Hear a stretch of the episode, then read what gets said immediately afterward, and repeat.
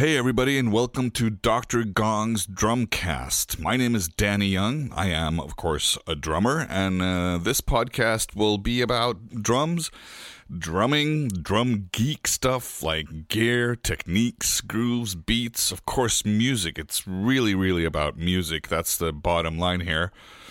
We will talk to drummers and anything drum related, I guess you could say. Um, yeah, from one drummer to another drummer. I want to talk with uh, whoever wants to talk with me about this stuff. And the good thing is that drummers tend to want to talk about drums and and all that fun stuff for us. So yeah, if you're beginner, intermediate, professional, doesn't really matter. We just want to talk about talk about the drums, talk about the fun, cool shit that you kind of uh, associate with anything that you hit with a stick. or with your hands or whatever. This is the first episode of Dr. Gong's Drumcast, and our very first guest is none other than the Rival Sons drummer, Michael Miley. Miley is a very, very interesting character. He is a very cool guy, an amazing drummer.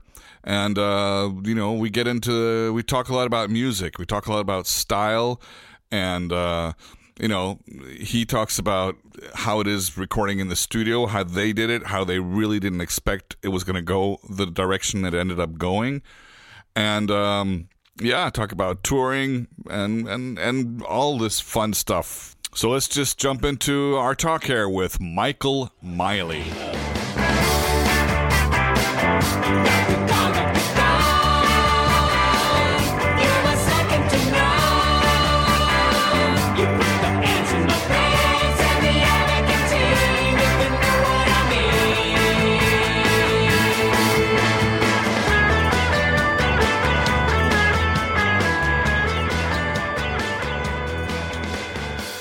Right as you called, I was working on um, this paradiddle exercise that I learned from Thomas Pridgen, and who's like one of the biggest ninjas I think out there. I I just love his approach and um, uh, and the way he the way he approached uh, developing at, when he was younger um, is uh, super inspirational. And I've been drawing from um, a, a, plethora of YouTube videos of, of Thomas Pridgen. I, I, go down different rabbit holes all the time with different drummers, whether it's Keith Carlock or Tony Williams or um, Tomas Haake, one of my favorite guys in the world, Tomas Haake, and um, uh, and this this week it just happens to be uh, Thomas Pr- Thomas Pridgen. So, well, you know that's that's interesting because because um, in your style of what you play, you know, rock drumming not that many drummers go that deep as you do, uh, and when the playing the music that you play. I mean, that type of music is is is called for. Yes, of course, it's called for some certain technique and, and groove and feel. But I don't think that many drummers today playing the style you play go that deep into. And I, have known you for a while, and I know that you've tried all these different techniques. And I, one of my favorite stories with that I witnessed with you was when you guys were opening for Aerosmith in in uh, in Stockholm in 2000 must have been 2014 and and I'm on stage with you guys for your sound check. Not should have not been there, but I was there. You know, just you know being the the, the being in the way, and and and Steven Tyler came up on stage, and I and you were you were just like we were both of us seemed pretty nervous, or I was at least really starstruck for Steven Tyler but I thought this is the only moment I'm going to have talking to Steven Tyler. I'm going to talk to him. You were already talking to him, and I said, "Why don't you try Miley's drums?" Because I we both know that Steven Tyler was originally a drummer, right? Yeah. And then he goes, "Sure." So we gave him some sticks, and he sat down. And at this time, you were experimenting with having all your all your drums, not just your snare drum, but your toms and everything tilted away from you so the drums were tilted down. Even the toms were like almost tilted the wrong way, not towards you with the head, but almost more like towards the the audience almost. Yeah. The, the old, old, very old jazz uh, style or, or whatever, big band, or I don't, I don't even know. But and he started playing them, and he, he wasn't prepared for that at all. So he kind of freaks out and he kind he, he kind of misses his stuff and he's kind of you know fucking it up, and he goes, "Oh my god, these drums got an overbite." Yeah. And I just thought, what? Only Steven Tyler can sit down at a drum kit Yeah. and come up with that phrase that fast. So he might have Yeah, not been a great drummer at that moment because of the ways your, your drums were tilted, but he certainly was a great mind and a very, very snappy reply to what was going on. And I just thought it was beautiful. It- and I have it on video, and I never released it anywhere. I just kept. I just oh, gave dude, it to you. I would love to. I would love to see that. My memory is is way worse than yours. My memory was that he said, "What the fuck, man? You got buck teeth?" oh yeah, but I have, But- I have the video, and it says these drums, Oh, okay. these drums got an have an overbite. These drums got an overbite, man. Yeah, it was. He was uh, definitely busting my balls. Uh, but yeah, dude, he's he. I heard he came up with a lot of the parts um, with Aerosmith, and guys, just he's just a walking uh, Jedi master, dude. And It's incredible. and he's in his 70s now and Yeah, yeah. he's um we're fixing to open for them this summer it hasn't been um canceled yet i, I assume it'll be canceled I, I know the the talk of the town is that it might be pushed to next summer so Yeah. um we'll see what happens uh super depressing man to to have uh music be canceled but um but Steven Tyler, man, he's he's I mean, he's up there doing, you know, at the end when they bring the grand piano out and yeah, yeah. he's doing like karate kicks and backflips and I mean, he's still like still um he's like a gymnast, man. He's a ninja. And I remember from that show, I mean, not only was he talking his mouth off just during your sound check with, with the, like, you shouldn't be talking to anybody, especially not running around on stage already at the support band's sound check. But, but when when when stage, I mean, when when the showtime came, he was he was I've I've never seen anything like that. He was he, the energy and and everything was just incredible. But my point, getting into that story, wasn't even really about Steven Tyler and Aerosmith. It was more about this was a period of time when you were doing a technique that demanded that you had to turn your drums around. And and I don't know of any other drummer who does who dares to experiment like you do with technique and style and just go so balls deep into the the thing that you're into at that moment. And that's great because I mean that that keeps you on your toes. It keeps you fresh. It keeps you still learning. I think that's a great thing for a drummer to have, for any musician to have. But I don't know that many musicians who do this, but you are one of them. And I think that's really cool. Yeah, I don't know. It's uh, I guess I'm uh, masochistic or or uh, or something. I I I- I just want to I want to find. I'm constantly trying to find the um, maximum efficiency um, using using the least amount of energy possible to get the loudest, fastest, you know, um, most dex dexterous um, sound possible. You know, getting Yeah. around the kit. Um, I I like to be as agile as possible. I'm jumping up and down, and so I want I want my technique to be the last thing I'm thinking about. And so when I'm on stage, when I'm performing in front of an audience, um, you know, it's you know, think or what is it? Uh, Timothy Leary said, "Fry now, think later" about LSD. okay. Um, it didn't take long until we brought the LSD into the into the Yeah, yeah. equation here. yeah. So fry now, think later. Like, you know, perform, like play the music, get so deep inside it, you know, to where you're, you know, so to speak, uh, like lost in the music or, um, I want my technique to be, um, second nature. And so back then I was sitting higher, um, and then, you know, ergonomically, if you drop your arm down, relax your shoulder, drop your, uh, your wrist down with a stick in it, where's it naturally fall? And there is a an argument to be made. There's a few drummers, Keith Carlock, Dave Weckl, um, our friend Mark Mikey Sorbello in, in the UK.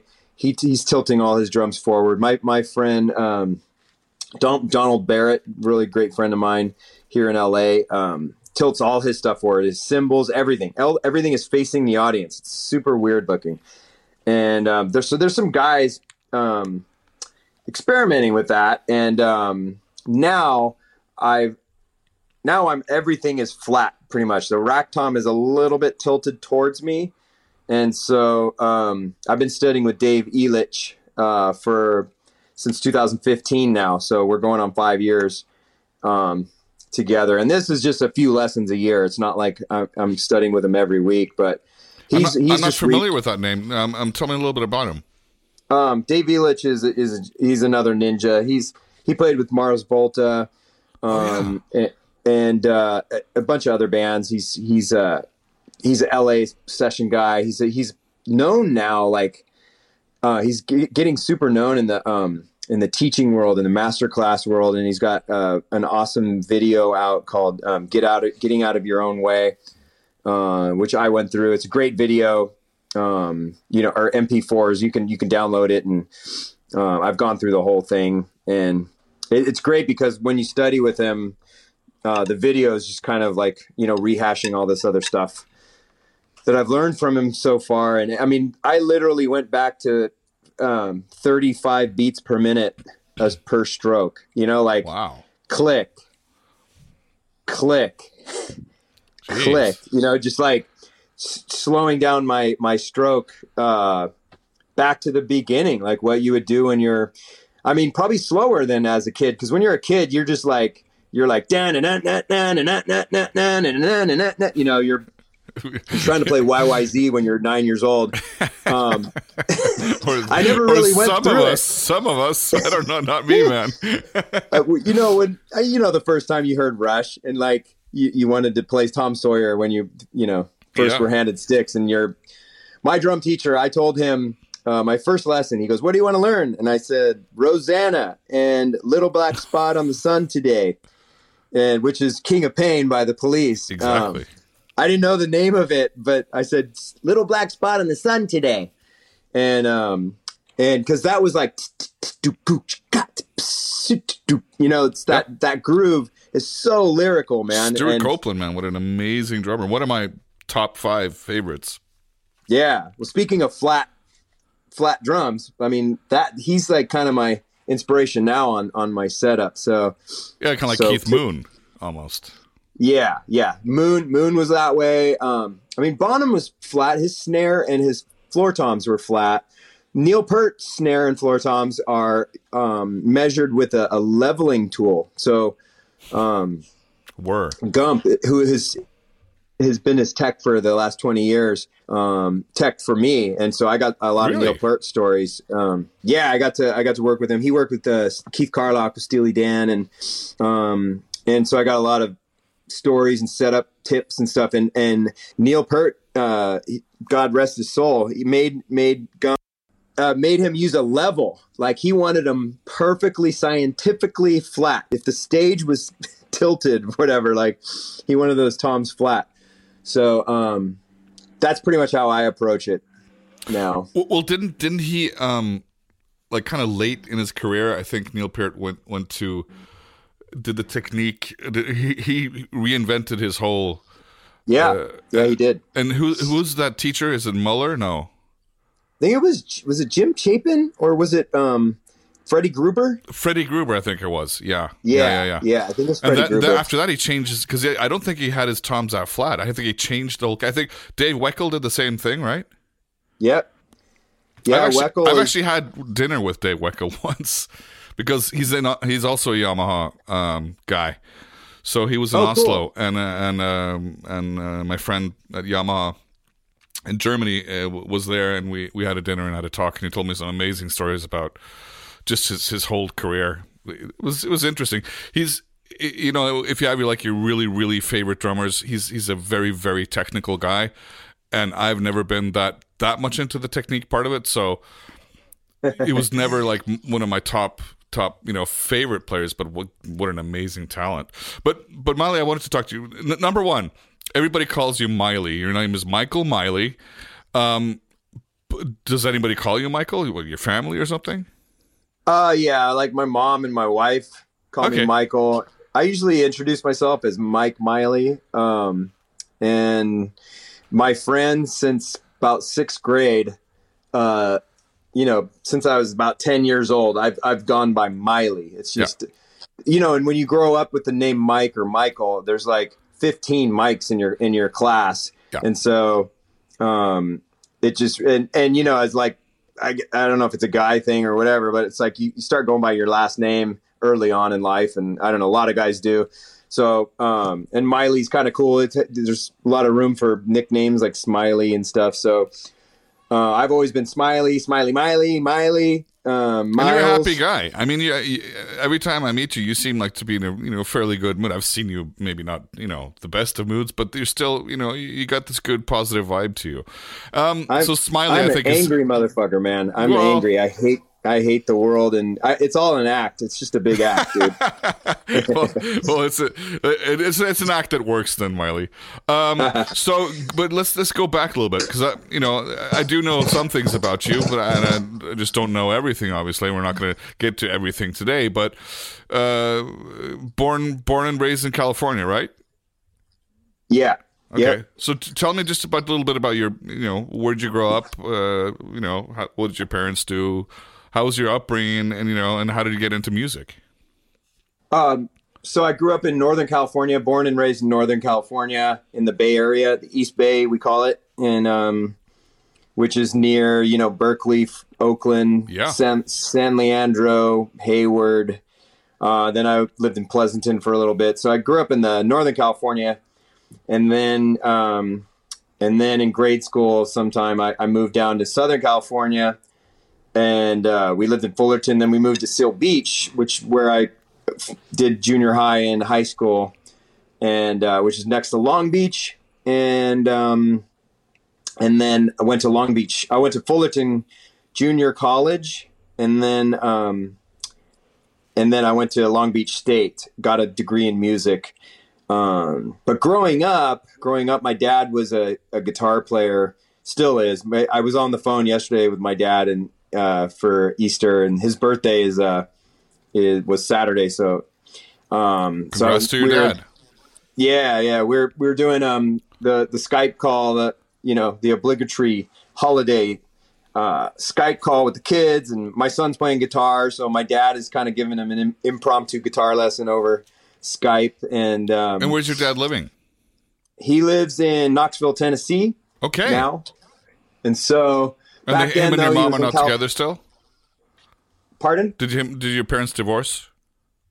Yeah, when I was like two. So I mean, Oh, so wow. he was a, he, he was a weekend dad, and then you know, so when I was a kid, we'd go visit him on the weekends, and and he was like full bachelor guy with he had his like Porsche, and um, we would go out in his Porsche, and he'd be playing Steely Dan and um, Wow. and like Eric Clapton, and you know, so I, we were always listening to um, music. My dad was uh, a guitar player and super into music, and turning us on to um, all these different musicians all the time. And, um, you know, I knew who Jeff Porcaro was when I was like four years old. And Okay. Now, now, what you just explained to me right now, just it, it, you know, you explained a lot about yourself. Now, now I, now I know you. Now I really know why. but it, so tell me. But you said your dad played guitar. Uh, what Yeah. what style was it? Like you know, blues, blues he's rock, or blues guy. He's his guys were Eric Clapton and David Gilmour, and then um, so you know I was listening to Pink Floyd um, and Cream and Derek and the Dominos, like Eric Clapton solo, like all that stuff, and and then Stevie Ray Vaughan and um, uh, John Lee Hooker. He was into very deep into the blues. Paul Rodgers and Bad Company. Um, Well, it I'm explains a lot how you got a lot of your good, you know, upbringing, you know, you know, your music and your upbringing. But but was you was your dad living off of playing, or was he just playing a lot? No. you know, spare time. No, no, he's a, a engineer um, and sa- engineer um, machine tool sales and and stuff. He he got uh, I think he got sick of the business. He was playing in the '60s, um, you know, in the Bay Area music scene, and, there's a lot of drugs. My dad wasn't into that. He was um, into that whole scene and stuff, and um, you know, my my mom got pregnant with my sister, and I think my dad got a job Caterpillar tractors, and um, so he's always been sort of a, a weekend warrior guitar player, you know, ever since. And but his passion for music, man, to this day, he's he's like he's still sending me like YouTube clip clips of Robin Trower, you know, Yeah, yeah. Robin Trower trio from like 1977 that you know what uh, it was the Greek Theater or something like some crazy concert, and he's like, "Look at the drummer! Look what the drummer's doing on this!" And so he's still uh, doing that with me. I mean, he used to uh, not in, nicely. And friend, I look back with not a, a, bad memory. He used to beat me over the head, like, listen to what Jeff Porcaro's foot is. Look what, how is he doing that with his foot? Listen, listen, listen wow, to his bass drum. Well, he must be so proud of you, notes. Miley. He must be really, really proud of you. I think he, I think he's, um, you know, sort of lives vicariously lives vicariously through me in a way. But well, that's um, great. Um, I, am very blessed to have parents. My sister is six years older than me, so she was always listening to the Beatles and Paul McCartney and U2, and you know, in, into like as we got older, she was into the the new wave stuff, and um, so I was exposed to. Um, you know, Depeche Mode and Echo and the Bunnymen and the Smiths and and all that stuff that like my sister was into. U2. I, I remember hearing under the under a blood red sky for the first time, and just like this band is like it's U2 still one of my favorite bands. I love U2. Um, and you know the old stuff. I mean, their newer stuff is is great and everything, but um, I, I just that's those first three four albums um, are still so great. Do you think and, um, uh, Larry Mullen Jr., also a Yamaha player, would did he have any like? You think he has any effect on on your playing at all? Did, did you catch listen to any of that or oh, dude, feel any yeah, connection I mean, with his drumming? Um, yeah, the there's um sometimes I'll catch myself doing fills and I'll be in the middle of a fill um or hearing it on the our records and I'll be like, dude, that's straight up Jeff Porcaro from this thing or this is that's like total Larry Mullen thing or this this is a Stewart Copeland thing. I'm I try to channel my my um my heroes you know as much as possible because you know when in doubt if you can't come up with a part or something or you're kind of locked in your own creativity you can channel these like that's why we listen to music that's why we grow up um, listening and like all, every teacher i've ever had that was worth a, their salt always was like listen listen to you know, if you're studying jazz, you got to listen to Miles Davis. You got to listen to Coltrane and Hank Mobley and Art Blakey and the Jazz Messengers and Buddy Rich and like, you know, you're you got to listen and take all these these um, approaches in, and because there's all these great drummers, and if you can channel something, um, you know, it's like what would what would Keith Moon do with with this um, with this groove, or like what would or I, I'll hear something and it's like, man, that's so Who, that's so like Zeppelin or the the Who or Cream or that's like some like uh, you know British invasion kind of thing. Like what would what would Jeff Porcaro do if he was in Led Zeppelin? You know, and so I'll just trip. I'll trip my brain up like that, and um, like my, the the groove for Torture is kind of like Jeff Porcaro playing in Zeppelin. That's kind of how I originally uh, Torture is a song, Rival Son song. Um, but yeah, well, I'm there constantly is, there is a, yeah. direct link between between John Bonham and Jeff Porcaro, and that is, of course, uh, Rosanna. Is that where? Yeah, yeah, yeah. Yeah, I mean, there, there. He, uh, Jeff Porcaro was. Um, he, I mean, he's quoted as saying he was um, ripping off "Fool in the Rain" and like Bernard Purdie, the Purdie Shuffle. The Purdie Shuffle. And um, when and when uh, Porcaro explains it, um, he plays "Fool in the Rain" wrong. It's, I love it. It's it's he plays the complete wrong groove, but um, uh, it's in his his famous drum video. Um, it's the it's the Purdie Shuffle that that yeah. inspired that, and and when he quotes John Bonham, it's just really great to see him quote John Bonham because Bonham's Bonham's teeth, uh, the, you know, he he gets his sinks his teeth into a lot of a lot of guys, you know, you'll hear hip hop drummers quote Bonham and, and um, you know, Dave Grohl to, to, uh, you know, uh, Stephen Perkins and, you know, the 90s guys. Um, you know what I mean? Like, yeah, Dave, yeah. John Bonham has influenced all of us. Well, he, but John Bonham also was was really really into James Brown's drummers and, and all that stuff. So yeah, and, and that's that's definitely that's probably the, the the link that you're talking about, or one of them, obviously. But so you were when? What year were you born, Miley? 1973. 73. Okay, so I'm just I, I thought it was much older than you. I'm just two years older than you. I thought you were born like in 79 or 80 or something. You just yeah, seem man. so young. I I just got the name, but you are you are the young one. But uh, so that's the first so, time I've ever publicly said my my uh, my age to anyone. Really? So, uh, Yeah, you can you can bleep that out if you want, or, I or don't want to. I don't want to bleep that out, man. so many people think I'm like 32 years old. I'm like, yeah, Rival Sons came out like like 12 years ago. Um, I wasn't twenty. yeah, I wasn't 20 when we came out, but thank you. I I, I worked on it. I've I've been blessed with good hair too, so I'm um, I try to stay in shape, and um, my mom's uh, Italian, so I got some really good skin. So I don't know. I'm still working on some crow's feet. I, I barely have crow's feet on my, around my eyes, so um, I can still lie. I, I still tell people I'm 20, 27. Oh, there you go. There you go. uh, and so, but I know for a fact. So that's what I thought. I thought I heard the drumsticks in there. I thought I heard drumsticks clicking, and that just tells me how much Yeah. of a drum geek you are. And I love that because you're just totally, totally into this. I dig that, man. But I know, Yeah. for, I know another thing about you, um, Miley, and that is that you are a big Deadhead, right? When did you get into the whole, you know, Dead scene? Um, so out of right out of high school, I um, one of my best friends to this day. Uh, his name's Heath Bennett, and uh, he does sound for a group called Boombox now. He's great drummer, great musician, and uh, he's a musicologist. Man, the guy's um, as most deadheads. When you get into the dead scene, like you'll meet somebody who's into the dead, and they'll they'll be able to to to um, list off like Miles Davis discography, or they're like into Frank Zappa as well, and and so I was turned on to all that stuff by just being a deadhead. Um, I actually think I discovered the dead. Um, uh, no, I discovered uh, Frank Zappa at a dead show.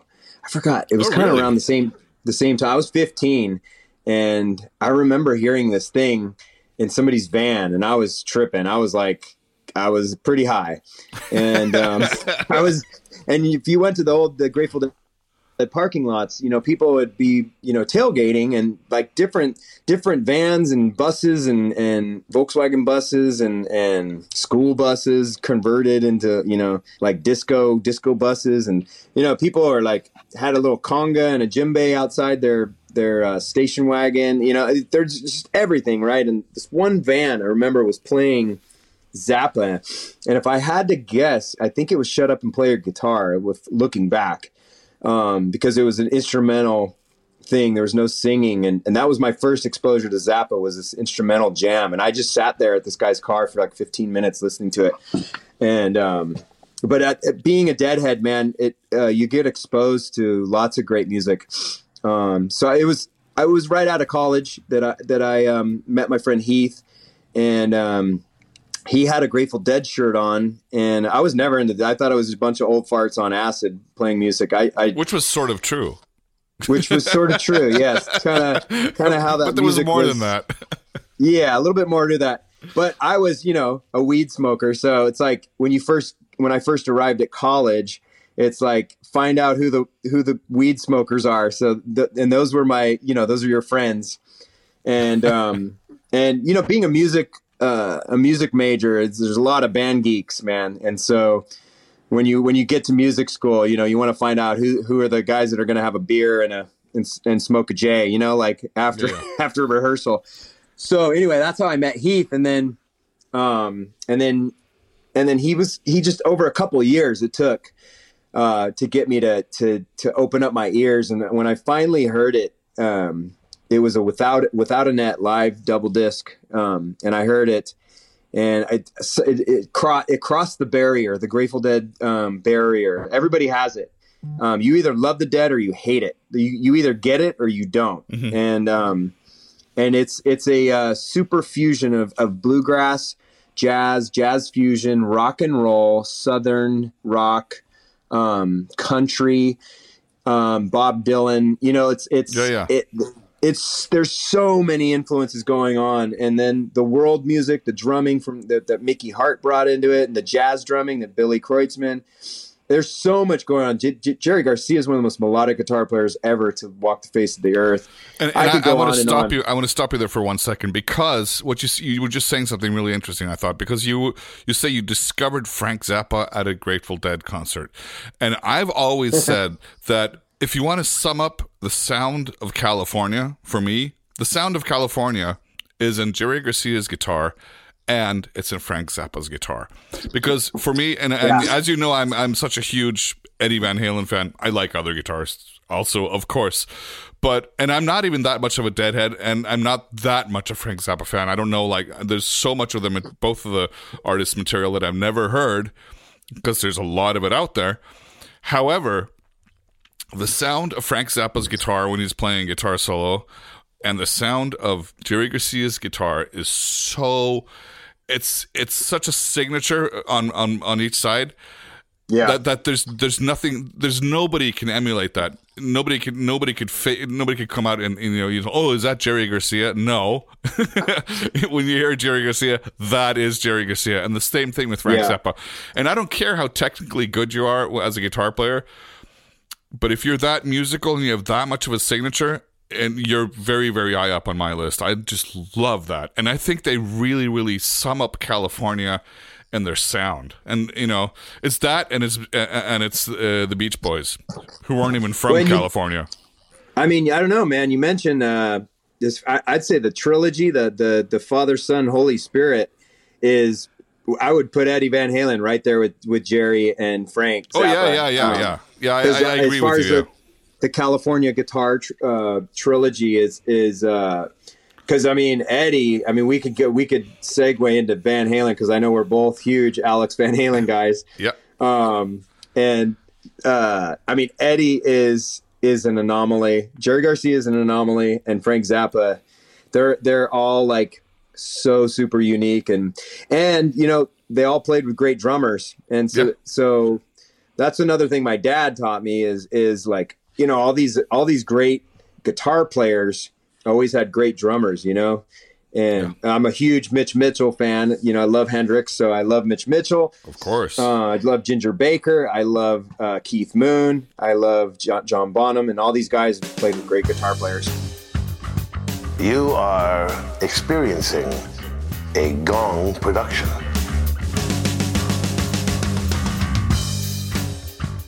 I, I was going to say, Molly, I, there's probably I've I've never heard you say that you, there's a drummer you don't like, and I think that's really interesting because you have an ear that is open to so much music and so many styles. And like you said, like what would Jeff Porcaro do in this The Who Phil? You know, Yeah, and, and I Yeah. think that's and that's what makes and and coming coming back to the rival sons, I think that's what makes you a very very important part of the rival sons music because you add your own flavor to it by exactly doing that because we all have to steal. You- Nobody's going to Yeah. invent a drum fill in 2020. And if Yeah. it is, it's going to be those death metal, black metal guys, the super technical metal guys, and, and you know, good for them, and and, and I'm happy for them. That, I would never be able to do that, uh, or invent any other drum fill. But but you know, by doing that, it just you know, you, you got the finger on the pulse of what's going on in the music right there, and I think that's really. That's and like I'm, we're talking about, you know, signature sound. That's what you have. You have the signature sound, and and such a huge part of, of rival sons. And you and you got some good players in your band too man. You got you got a fucking amazing singer. You got an amazing guitar player and bass player. And now also you even have an amazing keyboard player. So so, Yeah, so you know and and everybody's you know everybody has their their exact space their exact you know place in the band and this is why if if if people listening to this haven't heard Rival Sons, please listen to Rival Sons. Uh, and then also get when you guys get to go back out on the road again, you have to see Rival Sons live because that is I've seen you guys a lot. I've seen you guys a lot. I don't know how many shows, yeah. But you guys always really, really do your best and put on an amazing show there. So yeah, yeah, signature sound. That's what it's about. So let's talk about. I I know from the from the history of the Rival Sons. I know that. I- I think if not all your albums, at least, mo- at least most of your albums, you've you did the the police and the Van Halen thing. You went into the studio and you jammed. You didn't you didn't do what what reasonable people would do and go into rehearsal room and spend three months rehearsing these songs and perfecting them and making them great.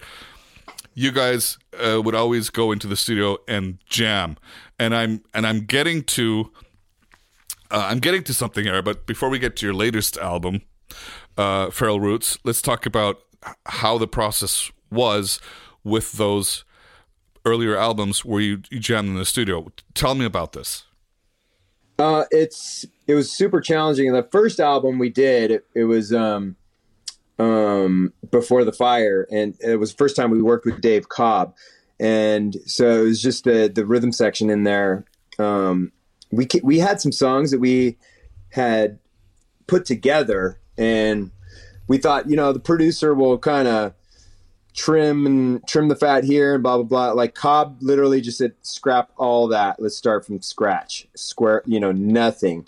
Really, blank blank slate. And so, so you had actually spot, rehearsed stuff uh, to play and record in the studio, and he, he told you to just take it all away. Yeah, yeah. Tell me something. Um, Scott had a whole nother riff, and so tell me something was like formed out of another riff, but made into a new one and then it's like um, it, Dave Cobb was in there with us, and you know, and so we just we massaged it out, got that, and meanwhile we look we look over, um, and our engineer Greg was in there. Uh, me- meanwhile, Greg is recording everything, and so uh, when we got like a few bars of something um, that would be the first verse, you know, and then when we got a chorus, so we kind of pieced stuff together and if we were lucky, we were able to go from verse chorus to verse chorus, you know, like doing different sections together. But so the the magic of like just learning a part was was put on tape, and and then so it's like it's like that. We're working on the verse, the you know the intro and the chorus groove, um, and then the intro became the chorus. So it's like, and they took you know the best sixteen or thirty two bars of that and made those the the choruses or whatever. And so uh, so we pieced stuff together essentially. So, so, what you're saying is also is not. I mean, you played the parts, but they they edited it together afterwards. Yeah. So okay. like on the spot. So we would get the song done, wow. and we did it. We've done our albums mostly that way, to where. um so it's like, okay, hey, here's a verse. It's in D, and here's the riff. Um,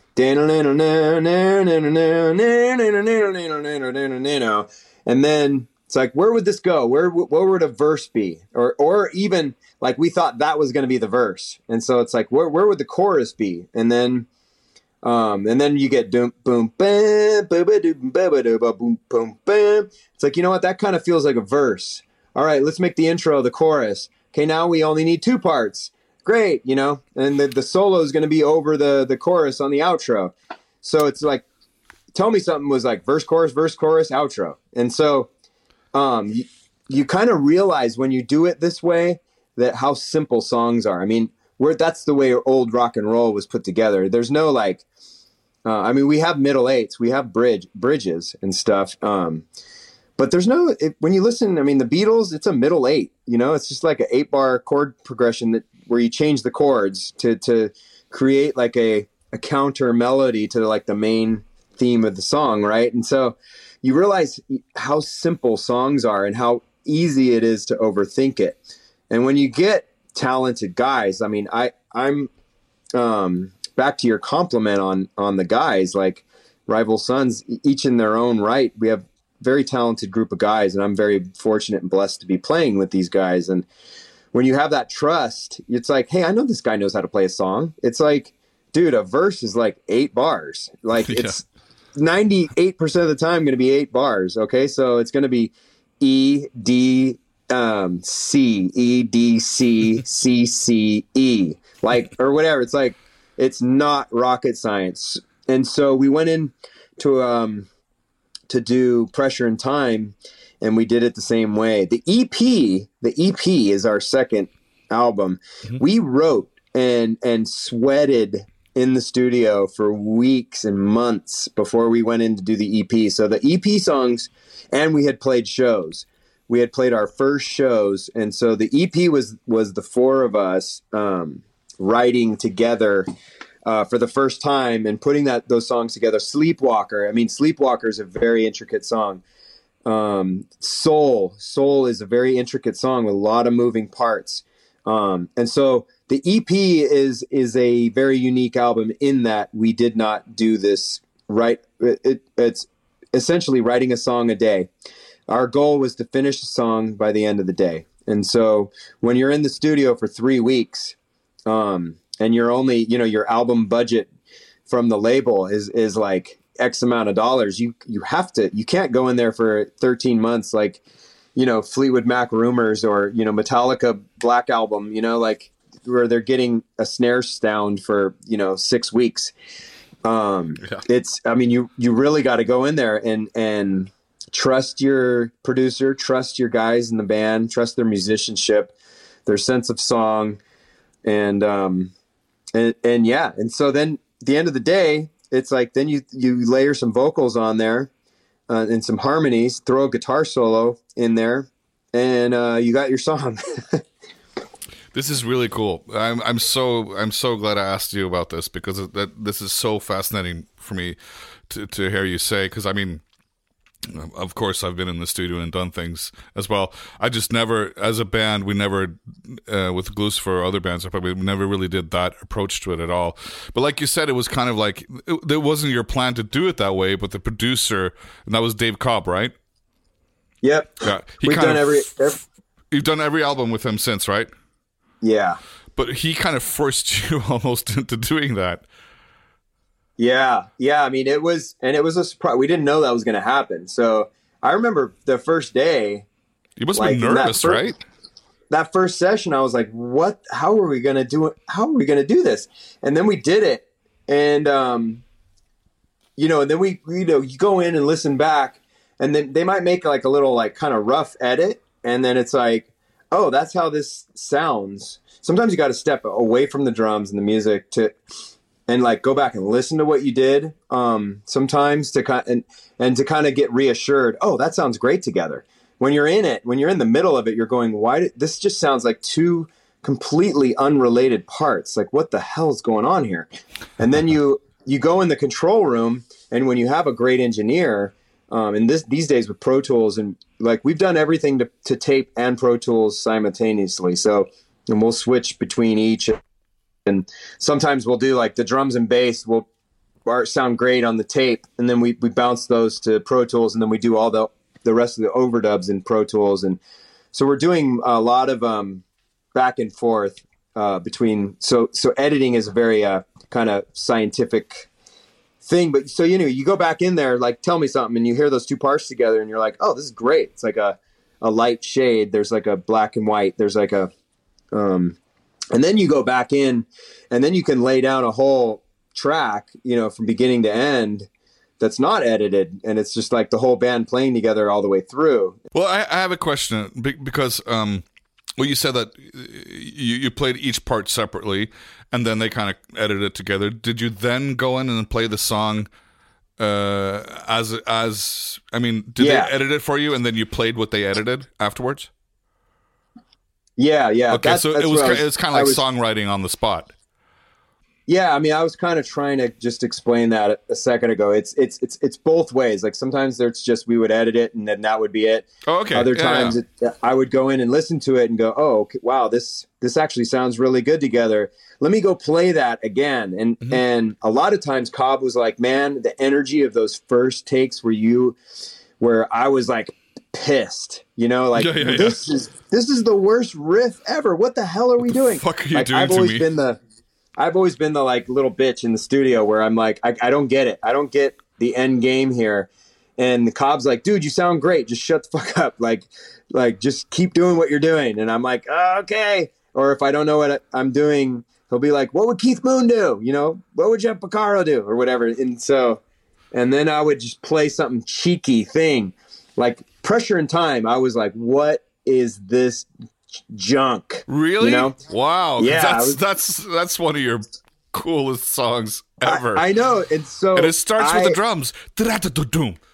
Yeah. I just I love that opening. That's just like I think legendary. That opening is kind of a gratuitous hat tip from Dave Cobb to like get me to like it. He's like, Yeah, let's start off with a weird drum fill, you know? And so I, I basically just did the um, the the drummer I can't think of his name right now. I'm like I'm spacing, but uh, the the uh, Otis Redding's drummer Yeah, yeah. um, in 1965, uh, live at the Whisky a Go Go, Well, and that could have been if- like if- Booker T and the MGs, right?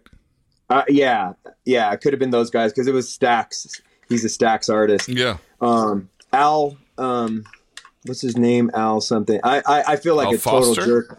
No. Al Foster. That might have been him. Yeah. Okay, yeah. So we're, Um, we're off we're off on the deep end here. Yeah, yeah. That's I'm- okay. we're a, born lot, in the a lot of music aficionados are gonna think I'm a jerk for not remembering that. But um, but anyway, every song began and started with this and um and uh That's a good you, you could tell you could tell um you could tell that Otis Redding was like they're writing a song like a chorus at the end of the song and it's just the chorus is going on for like five minutes and Otis Redding is just riffing and riffing like like church music you know yeah. and then um and then you can just hear this da na na na na da da da da da da na na na na da you know Yeah, yeah. and That was a cue. That was a cue. Yeah, it was a cue, and um, and that's how they cued it, and so that's where I got the uh, the pressure and time lick. But when I when I recorded that, um, right before we re- we hit record, I I was just like, what am I going to play a hi hat groove over this, or am I going to play double time or half time? And um, and then finally, I made like a like a dork face, like a like I'm being a dork, and probably stuck my t- tongue out and crossed my eyes, and I was pounding on the ride bell, and I was going do do ga do do ga ting ting ting da ting ting, and Cobb literally ran out of the control room into the studio, in, into the tracking room, and he's like, "That's it, dude. That's the beat. Play that through the whole song. Don't ever leave the ride bell."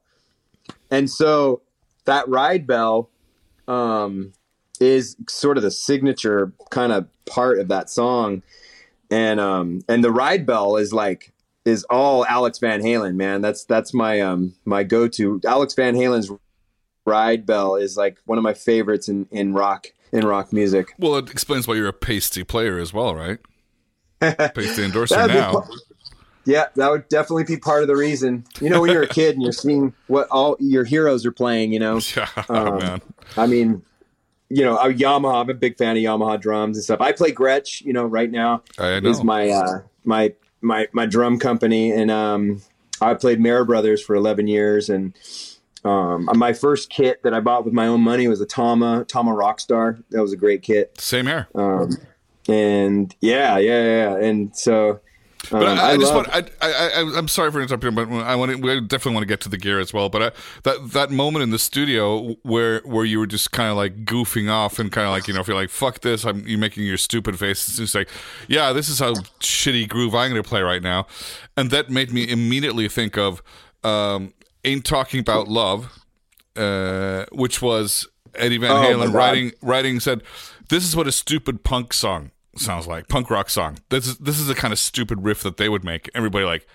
That's a fucking amazing riff, and that's Oh one of their best songs. Right? Yeah. And it's just an A minor.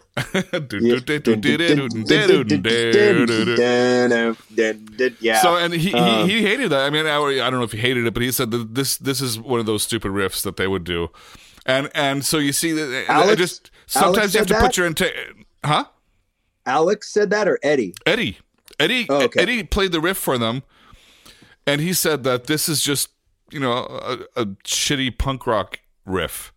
And and everybody else is like, no, Gosh. it's not.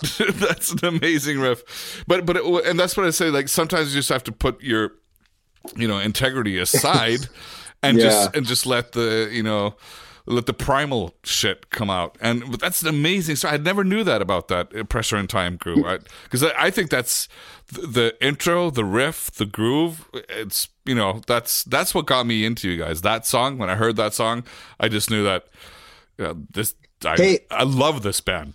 I don't care if all the other songs are shitty, which quite obviously they're absolutely not when I heard that song, I just yeah, this is this is this speaks appreciate to me. Yeah, that's just how it is, man. I mean, I think most of your albums after um after Dave Cobb told you to uh, just jam in the studio and kind of make up songs and and and and, and do the songwriting in the studio, which is for many people unheard of, but is what they usually did in the old days as well. And it kind of makes sense that you do it because your music is is strongly uh, retro style, and I'm saying that with all passion and heart because that's that's the way I fucking love it. But and then we come to Feral Roots, which is your latest album, and that, from what I understand, is is also Atlantic. You got a new label, got a new management. Suddenly, things were even more serious than than they were to begin with, and still Dave Cobb, I believe, in the studio and producing, but you had an A and R now that was kind of a lo- little bit looking over your shoulders. Am I right? Um, yeah. I mean, we had A and R. We don't ever. We've never like approached it that way. Um, like where we have A and R looking over our shoulders, but we did we did include um, Pete Ganbarg is is a legendary um, a and R guy. He's a president president of A and R for Atlantic, and we we uh, actually invited his his input because we wanted we wanted um, to to let him be a part of the the direction of of it. Um, and he's got a great ear for a good song. And we feel, I mean, I'll, I'll just say straight up, I think Rival Sons writes amazing songs.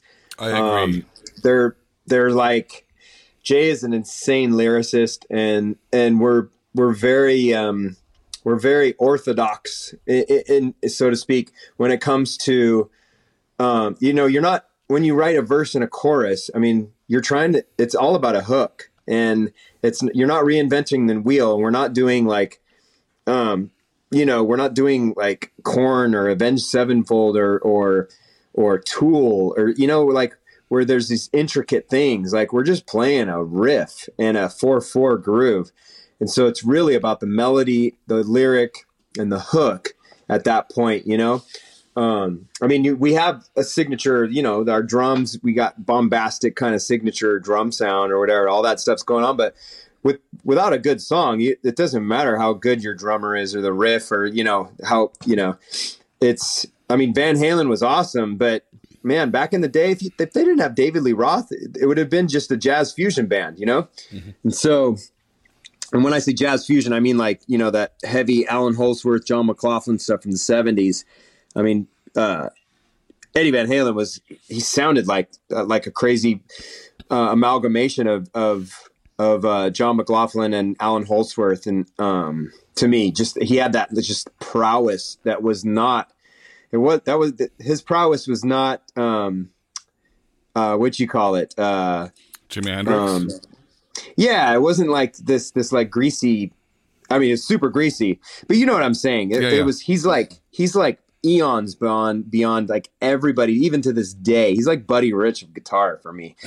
Um, but um, anyway, so so the the songwriting is um is is really is really great in, in this, and so or in Rival Sons. So I forgot what the uh, original um, no, but, question was. Well, well, well, well, now now we segued into something else, but I, I I I feel the need to say something here, and that is that like how it was uh, back in the in the old days, uh, Rival Sons is is a consists of a band with amazing players, amazing talent you know, technically and sound wise and energy, and you have all the right stuff, and then you write great songs.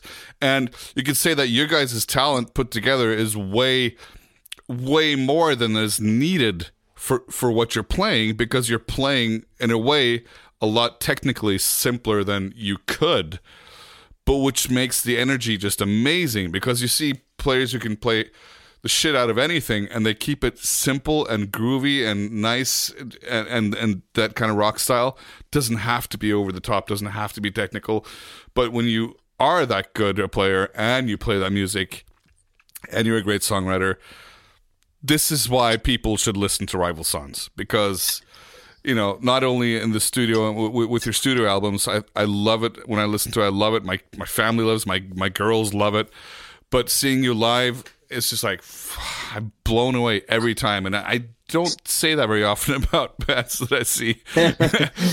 so, well, so I appreciate it, man. No, no, well, we were talking. I remember we were talking about Pete Ganbarg uh, and uh, and having our label kind of yeah, yeah, be yeah. a part of it. Like we we we um we're very protective of our our art and our craft and our our merch and our designs, our art designs and our music and how As we come across our As you album covers, lyrics. Um, we're very territorial, and so um, we we forged a really uh, good relationship with Pete Ganbarg uh, right off the bat. He was the one who got us signed to Atlantic, and um, he he went out on a limb to sign us. There- you know, to be frank, not a lot of uh, bands like us out there right now. So a label signing us is is going out on a limb. I mean, Greta Van Fleet is kind of the only other band that's that's um, doing really well, doing like a classic rock kind of style right now. And so, um, so for Pete Ganbarg to take a, a a risk on on a band that already had six albums out, and we're you know uh, later in our years, you know, we're not 22, you know, playing, you know, doing what Greta Van Fleet's doing. We're, you know, we've been on the road. We're seasoned. We've played with, we've had other record deals. You know, we have we have um, a track record, you know, as well. So bringing in Ganbarg felt like a real mature thing to do, and he's got a good ear. And and sometimes you're like, hey, this is great. Um, I like this idea. I like this song. Um, should we continue down this path? You know, like shooting stars was a, a, very like out of the box thing for us, and so um, to have the label be excited about that, you know, as being a potential single, it kind of like puts to rest any kind of fears you might have. Because I mean, Feral Roots, I think there's 25 or 30 songs that we laid down, and you know, there's only 11 or 12 on the album, so. Um, you know, there's a lot of attrition. There's a lot of songs that die. You know, they But then you can Um, pick up again later, hopefully, for for the I rest mean, of the- us.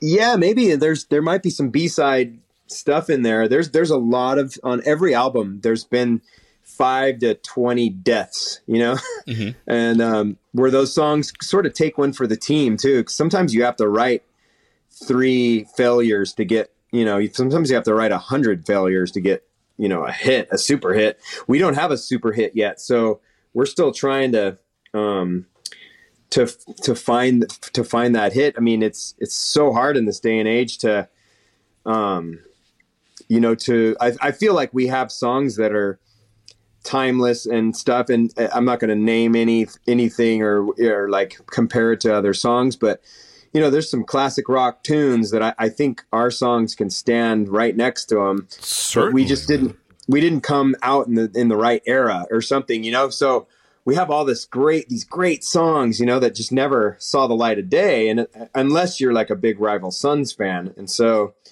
um so to in, in- include the label was a very strategic thing for us as well you know to keep us on track and um you know what i'm saying Yeah, yeah, Uh, certainly. I know what you're saying, but but but uh, I, I it makes me think of, of two things we, uh, right now, and and the one is like, well, whatever you do, don't try too hard to write a hit song because.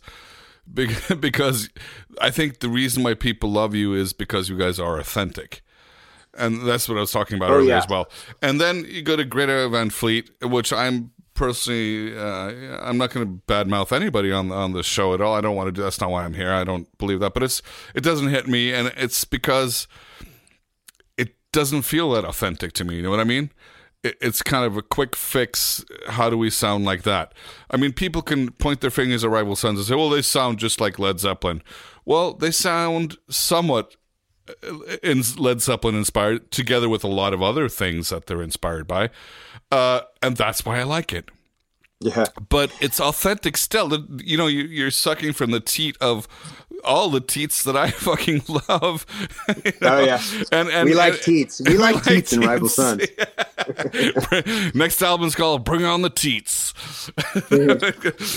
Southern rock. No, but I mean, there's, there's, uh, you know, it's it's a mix of all those uh, fantastic elements, and that's why we like it. But it's authentic. You've lived it. You've done it, and like you said, you guys aren't young that young anymore, but you have you have a lot of power in what you have done, all the playing, all the you guys have toured like crazy, man.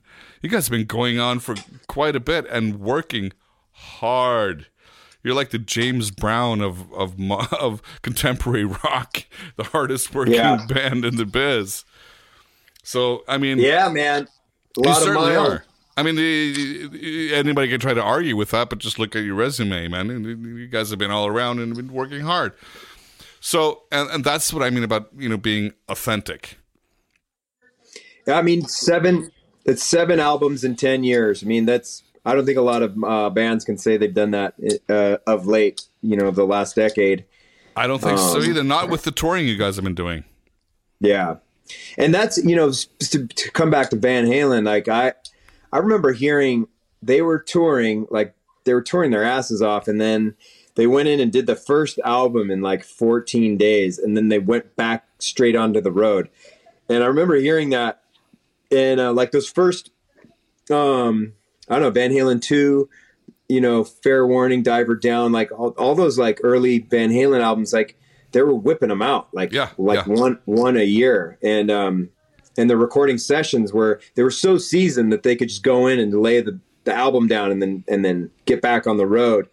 And that I remember hearing, you know, those stories, and that's kind of how Rival Sons modeled our, our work ethic was modeled after that. I mean, Zeppelin did the same thing. They were touring all over the place, and then they went in and did their their studio albums. And uh, a lot of the old old bands used to do that. They would tour, tour, tour, and then go in the studio. And they're so seasoned from playing together um, on the road that that the live so to speak, the live sound, the sound of four guys playing together in the studio was so melded and, and glued together that you didn't have to do like six weeks of overdubs, you know, to get it perfect. It was like you're doing it every night, and there's something to be said. Um, there's something to be said about, um, you know, playing every night together, playing, you know, without a click, no backing tracks. Like it's the sound that's coming out of the PA system is the sound of the band playing together. It's which is a very unique thing in this day and age. As as, as weird as that sounds, as weird as it sounds to say that.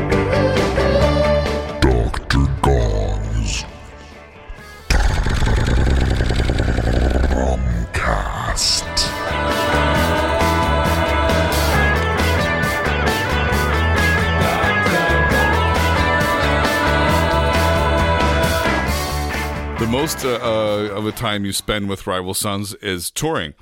And you guys have toured all over, and and if there are people who are not that familiar with Rival Sons listening to this, uh, one of the things you did during the last three or four years is you did the whole entire uh, final uh, Black Sabbath tour support worldwide, right? Yeah, yeah, we did 2016. We we did that uh, going into uh, January of 2017, we wrapped it up.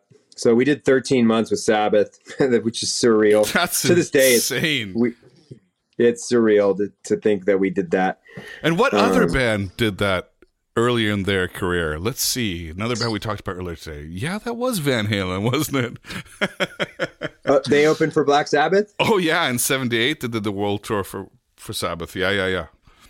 Oh my gosh, I did not know that. Really? That okay. Is... Well, you, you, just ask me because I'm I know way too much about Van Halen. Um, but that must have been amazing. That, I mean, wasn't that fun? Oh gosh, yeah. I mean, it was. It, it was it was fun just because I mean when you're in doing an arena tour for over a year it's it's you you get used to arenas and and it seasoned us um to get to that next level. Like we're if if we had a, a big hit or a, a reason to sell, you know, fourteen thousand tickets a night, um, we were ready for it. We our crew's ready for it. The band is ready. I mean, um, playing a big stage, you know, it's it's uh, I don't know. It's surreal to think that that that would ever ever even happen. I try to stay positive. Um, but uh, like for R- Rival Sons is is I think born and bred to be an arena band, but uh, you know the, the, the day and age of attention spans and uh, where art is going and what labels are backing and um, you know that's that could be a whole other topic. Uh, Gene Simmons saying rock is dead. Um, I sort of agree with Gene Simmons, but okay. that could be a topic for another day. I don't know. it's a topic for another day. I, I agree. Yeah, but I mean, uh, you know, and I think um, with a band like you, uh, and I think I think maybe even now, and this is as a fan and as a friend and a fellow musician. I get to be all three, and that's lucky me. But I, I think the the Zen approach to that is is not so bad because not even looking back at what you've achieved, because you have actually achieved incredible things, incredible things. You know, and and you don't have to look at numbers and, and sales. You you you sell out. The last European show, all the shows I think were sold out. Am I right? Uh, if yeah, if, or close close to it, yeah, for sure. A couple I mean, of them were maybe not entirely sold out, but it was doing very well. Ninety-five percent of it was sold out. Yeah, for sure. So I would call that a success. I think most people yeah. will call that a success. And you know, uh, if rock is dead or rock is not dead doesn't really matter. I, I think what's important is in, integrity and, like I said, authenticity. Because you you really really hit people with your music and that is so important. You get to tour the world and do it. Now, if if if Learjet is the most important thing, I don't know if that's the most important thing. I think maybe, of course, you want to reach as many people as possible with your music, but I mean, you also want to be happy with your music and happy with what you do. And I don't say that people have to be content and not move on and try to uh, get higher goals, but I think I think you guys, what you have is so amazing. So don't worry about it. Don't worry about it. Don't try to write the hit song. Don't don't don't try too hard to to reach too hard. Just do your thing. What you guys do is amazing. It's it's so powerful and it hits so many people. And wherever it goes, you can't really control it. I don't think but I think you're doing yeah, a really, really well, good job of making fantastic music that's reaching all over the world and reaching so many people and, and just hitting them right where you're supposed to hit them. Well, I think if we were to try and write a hit song, it it would be the utmost failure because hit songs right now are terrible. Um, like as far as like art, they're all algorithmic and and they're written by maybe five people on planet Earth are writing like a majority of the hit songs. Um, so I mean, it, we would be writing like, um, you know, uh, I kissed a girl and and and liked it. You know, um, who's that girl? Uh, Katy Perry.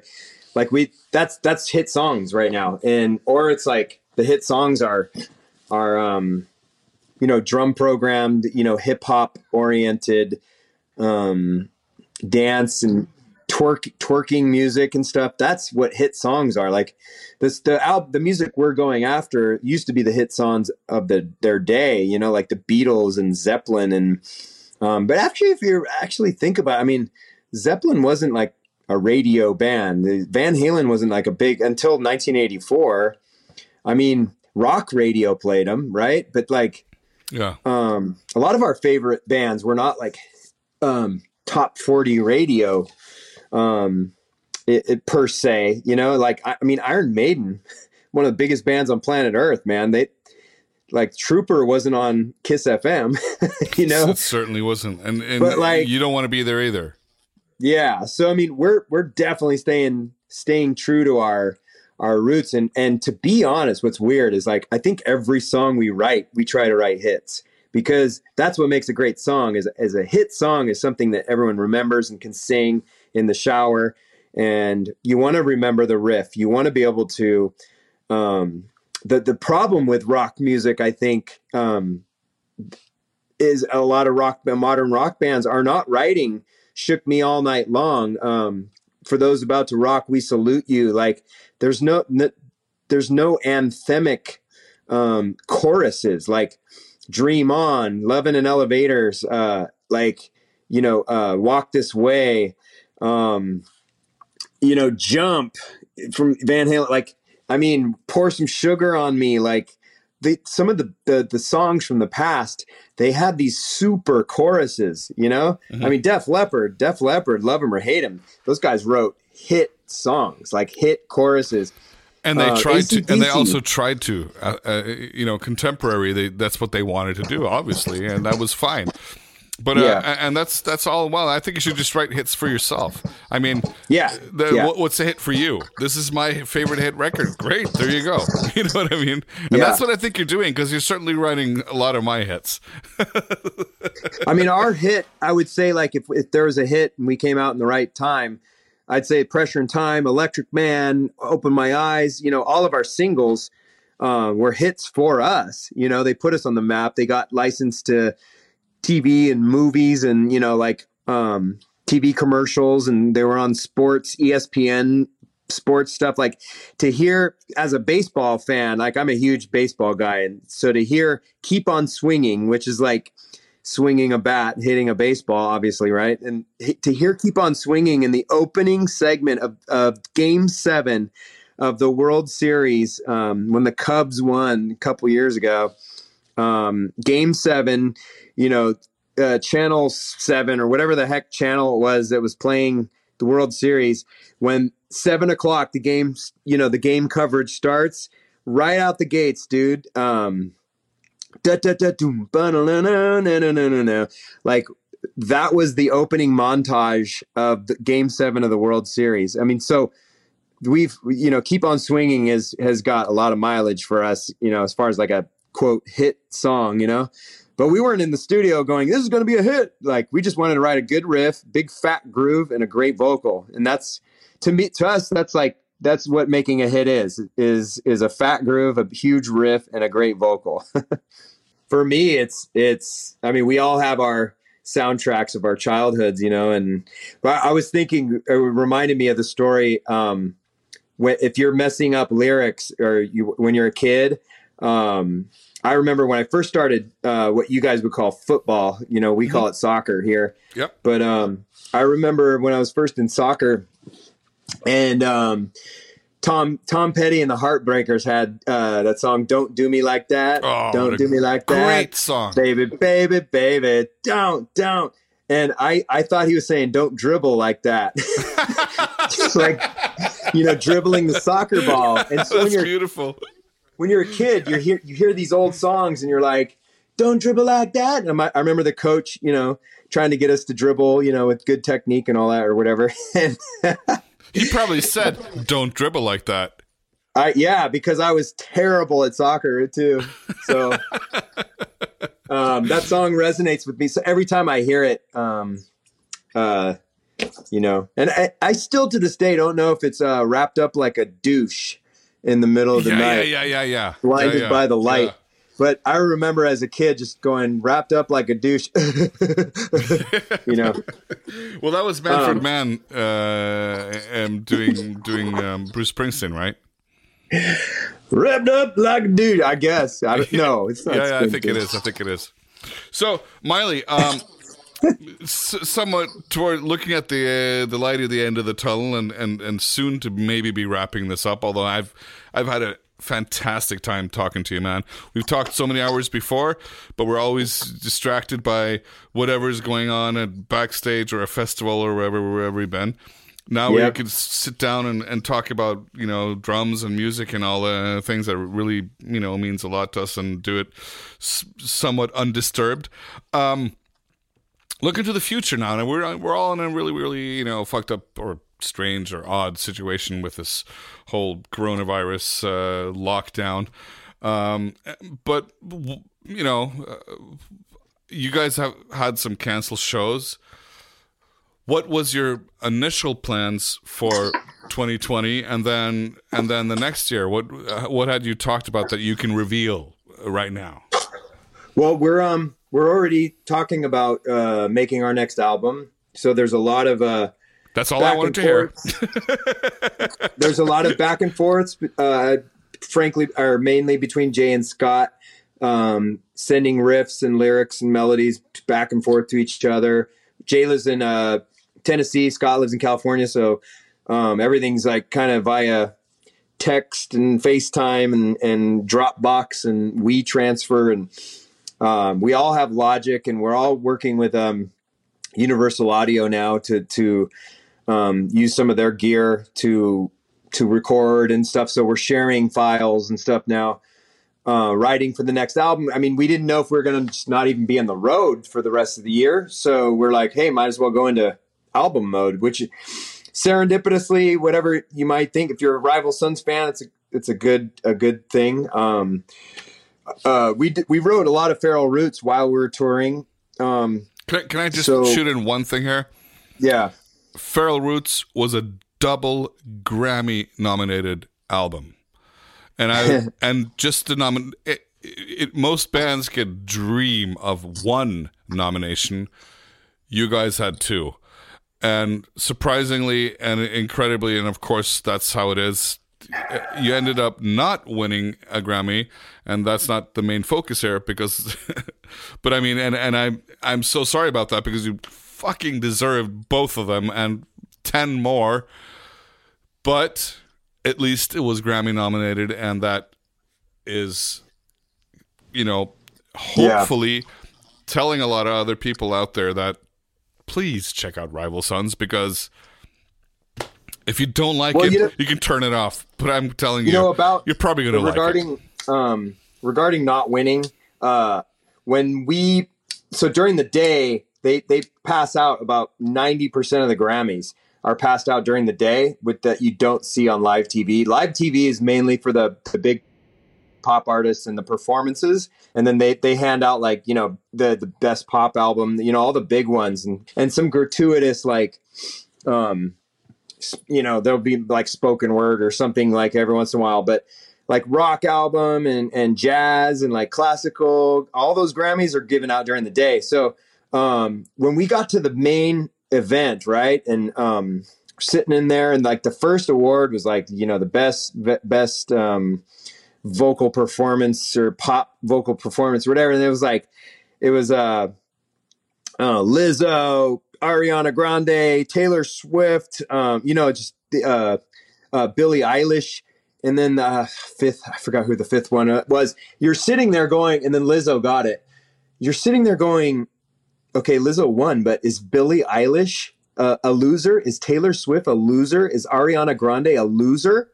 And it hit None of me. them are fucking losers. yeah, it hit me that like being nominated is fucking winning, dude. so, That is so like, winning.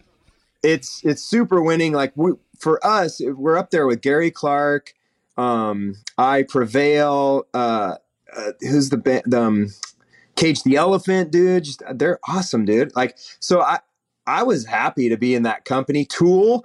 I mean, Tool was in there with us. I think. Um, uh, I got to meet Danny Carey and hang out with him. Um, he sat right in front of us at, uh, when we got into the main event. So me, I was talking to Danny Carey and his wife, and his wife's pregnant. And we're talking about kids, and I was with my wife, and and um, it was just a really fun Good event to go to. Yeah, like I, I was kind of like, ah, the Grammys, whatever, you know. I was, you know, like a, a- lot of musicians who never got nominated for a Grammy ex- seem to kind of say, "Oh, the Grammys, it's just a, like a big game, and it's a this and that." Then you get nominated for Grammy, and you go, and you're like, "Wow, this is like actually." This is the freaking whether you love it or hate it. This is the business. This is the business we're all we all chose to be in. The, this is all the big big players, and if it wasn't for a lot of these big players, um, that you know, like we uh, half of us wouldn't be doing what we're doing, and and to, to to really be frank, the best performance on the Grammys was Aerosmith, and it just goes to show you that rock and roll is still the most exciting thing for anybody to go witness. You know, a good rock band um, is still the most exciting thing. Like you can go to Ari Grande and it's like, okay, twerk, twerk, shake your butt. There's like 15 dancers on the stage. Okay, they they rehearsed for you know 40 60 hours a week to get all those dance moves together that's great um, but who's playing music four guys five guys six guys on a stage playing music together um, who wrote the, the music themselves and it wasn't like a, a grip of algorithmic ai writers you know um, You know what I'm saying? Like, Yeah, yeah, that's dude, such- it's just a rare thing, and it, it goes to show preaching you. to the choir. yeah, it just goes to show you though. Like, like I remember, um, who's who's the guy? Uh, Chance the rapper. Mhm. Like, it's super entertaining, man. Like, like one of my favorite new entities. You know, but it's not music. It's like a it's like a art entity. It's um, or I mean, one could argue it's like it's the future of music. You know, the future of music um, is just going away from people playing together. Now, for 300, 400 years, it's been about an orchestra. It's been about a, a, a group of musicians playing a, a piece of written music that was written. Um, you know what I'm saying? It's like organic, and it's turning into not organic. It's turning into um, uh, uh, GMO. Like, um, what love Chance the Rapper or not, whatever your feelings are, that's like GMO music to me. It's like, uh, and I, I, you know, uh, Scott, Scott, our guitar player, he loves Chance the Rapper. He loves like all this new stuff, and so there's a there's a lot of rival sons. Um, we we like a lot of different stuff, and and I don't like a lot of stuff that Scott likes, and you know, it's it's. I'm still listening to Steely Dan, dude. I'm like still trying to figure out what what uh, Steve Gadd did on Aja, dude. So it's like. Um, and that's why I love you, Miley. That's why I fucking anyway. love you. I guess there's room for all of this, you know, and it's it's good that you know at the Grammys also th- there is room for all of this, and you know whoever wins wins, whoever doesn't doesn't. The people who are involved with this, you guys, ju- I'm I was just so incredibly positively. sup- I wouldn't. I shouldn't say surprised, but because I know, uh, or I think I know how the system works, and I'm usually, you know, negative by heart. You know, I, I guess I could say I was positively surprised that you guys were nominated, not for one, but for two. So, yeah. you know, but but looking to the future, um, there will be another album, and uh, you're hoping that you'll be touring before that album comes out, and then that album comes out, and then you'll do some touring, or what do you what do you what Yeah. do you pr- predict the situation to be? Well, as another thing that we're doing, another thing we're doing right now is working on. Um, uh, well, I mean, last year we did the, all the test runs for our own merch company. Um, so we we we produced and distributed and sold our own merch uh, last year. We got out of our old merch deal, and uh, we're forming a company. Uh, we're going to sign other artists and have our own merch company and have it be uh, like an artist friendly uh, merch company where where the artists a lot of merch companies it's just you're just a number and just like like any other business where um, you feel like a number and not a person and so um, so that you know having our own merch company being in charge of our own artwork and and and stuff merch is a big part of uh, the music business and so It's a um, big big part of your income as well, isn't it? yeah, yeah. So touring, like a band that tours, like when you see Bon Jovi on tour, uh, they'll make a million. I Uh, let's say, Sorry. huh? I, I'm just whatever. Like ACDC, you'll you'll see a band out on tour and they'll make a million in ticket sales and they'll make a million in merch. So, so when you when you see a big band touring, uh, merch is like half half of the income. So, um, you know, Guns N' Roses, like it, it's it's like they'll make 400 million on on the tour and they'll make 400 million on shirts, and um, and everybody wants to wear a rock T-shirt. No one wants to wear Ariana Grande shirt, dude. Like even even Ariana Grande fans will wear a Led Zeppelin shirt or a Black Sabbath shirt before, you know, because there's kind of a hip factor into wearing old rock and roll shirts and the Rival Sons logo is pretty cool in and of itself. And even if you're not a Rival Sons fan, like the the the lions with the wings, I mean, it's a, it's a really cool. Um, it's a really cool look. What's what's a eagle? What? No, a griffin is a eagle with an eagle with um lion's feet. I don't know. I don't know what the uh, mythological animal is with the lion with the wings, but um, it's the rival son. is a rival son. And now another thing we're working on is um is putting a festival together. So we want to make a rock festival, like our own version of Lollapalooza or something, to where um it's rock bands. So we're we're putting you know we want to put rock and roll back on the map and have like minded bands playing together, um and because a lot of us were it's like every man for himself. I mean, and and there's still the big heritage acts still touring like Aerosmith, and we were doing fixing to do the Aerosmith tour this summer. Uh, we've opened for uh, Rolling Stones, we've opened for Sabbath, Deep Purple, you know, Kiss. We've opened for all these great heritage acts, um, and uh, you know, pretty soon it's going to be us. We're going to be the heritage act. So um, we want to put together our own festival, and so we're working on that. Um, and you know, with this coronavirus downtime, it's kind of forced us to put on our business caps and think differently and and stuff. So there's a lot of uh, positives coming out of it too. So um, you know, the, the the drawing board, everyone's kind of back to their drawing boards, and so Rival Sons is definitely in their drawing board and. Um, getting creative. We're staying creative, and I'm talking to Jay three, four times a week. I talk to Scott three, four times a week, and um, and you know we're very, very active and uh, um, trying to stay afloat, man, in this crazy time. Awesome, awesome. so, um, and uh, if you want to follow Miley, where do you, is it? You're on Instagram, right? What's your Instagram uh, account? Miley on drums with a Z, okay. and um, Facebook. Uh, I'm, uh, I think, Michael Miley, Rival Sons, facebook.com forward slash Miley, Michael Miley, Rival Sons. And then um, I have a YouTube page where I have some drum lessons, and I'm I'm actually learning how to um, work in Premiere Pro and, and do video editing and i'm trying to put some drum lesson videos together to put on youtube and uh, to stay busy you know and um, i have so much to say i don't know if you can tell but uh, i'm trying to tell. i'm That's trying good. to figure out a way to to uh, you know market it and, and put it into some succinct um, lessons to get some beginners. I'm not like in any way, shape, or form like a, a, a, guy. There's so much, so many amazing teachers on YouTube that or like just drummers and gospel chops and all that stuff.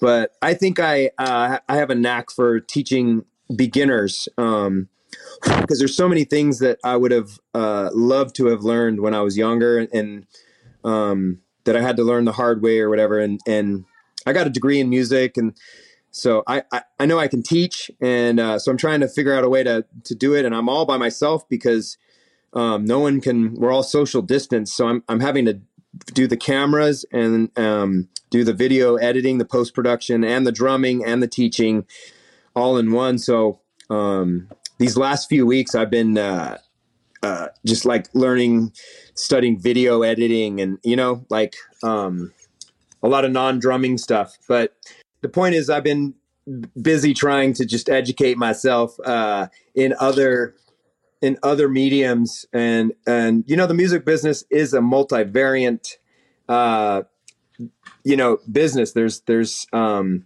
you know our royalties come from different places. Our our money our monthly income our our you know like touring income is different than royalty income. And like um there's so many parts to this business. And i'm always telling uh, younger people who are just getting in the music business you know learn the business. Learn how money works. Learn how a business transaction works you know learn what negotiation is you know um you know learn learn how to sell yourself you know not not in that way um sell yourself in um you know know what you're worth know what your value is know exactly. what you provide and um, exploitation is uh, is what we we do. We exploit our talents, and and you hope that you don't get um, you know like screwed in the de- well music business is going to screw you. So it's like the more you know the less you get screwed. So um so there you have that. Learn there the business. miley thank you so much. I hear that you're getting eager to get back to to getting back to practice. Um yep. only a true drum geek like yourself would do a talk like this holding sticks in your hands because you can't Yeah. help yourself and and that's one of the many reasons why I love you, my friend. okay, Miley, thank you so much. It's been a pleasure. Take care. Big love to your family. Big love to everybody, and uh, keep on swinging. yeah baby thanks a lot and thanks to everybody who's listening and danny's the best guy out there keep listening to danny okay, man. Thank you. Yeah, so that was our talk with Michael Miley. Great guy, amazing drummer, and please, I know I said it several times during our talk, but I'll have to say it again. Please, if you haven't already checked out Rival Sons, check them out. You're gonna fucking love it. And if you don't, then you just don't have to listen to it. And we can we can disagree, and that's totally fine. In this time and age, it is totally fine to disagree. Believe me, not dangerous. It's just an opinion. so, anyways, uh, thanks to Michael Miley, and thank you for listening. And if you like this, uh, feel free to share it, tell some friends, tell other drummers, whatever. We'll be back in the next episode, and uh, I'm looking forward to it, and I hope you are too. Thank you so much. Have a good one. Bye bye.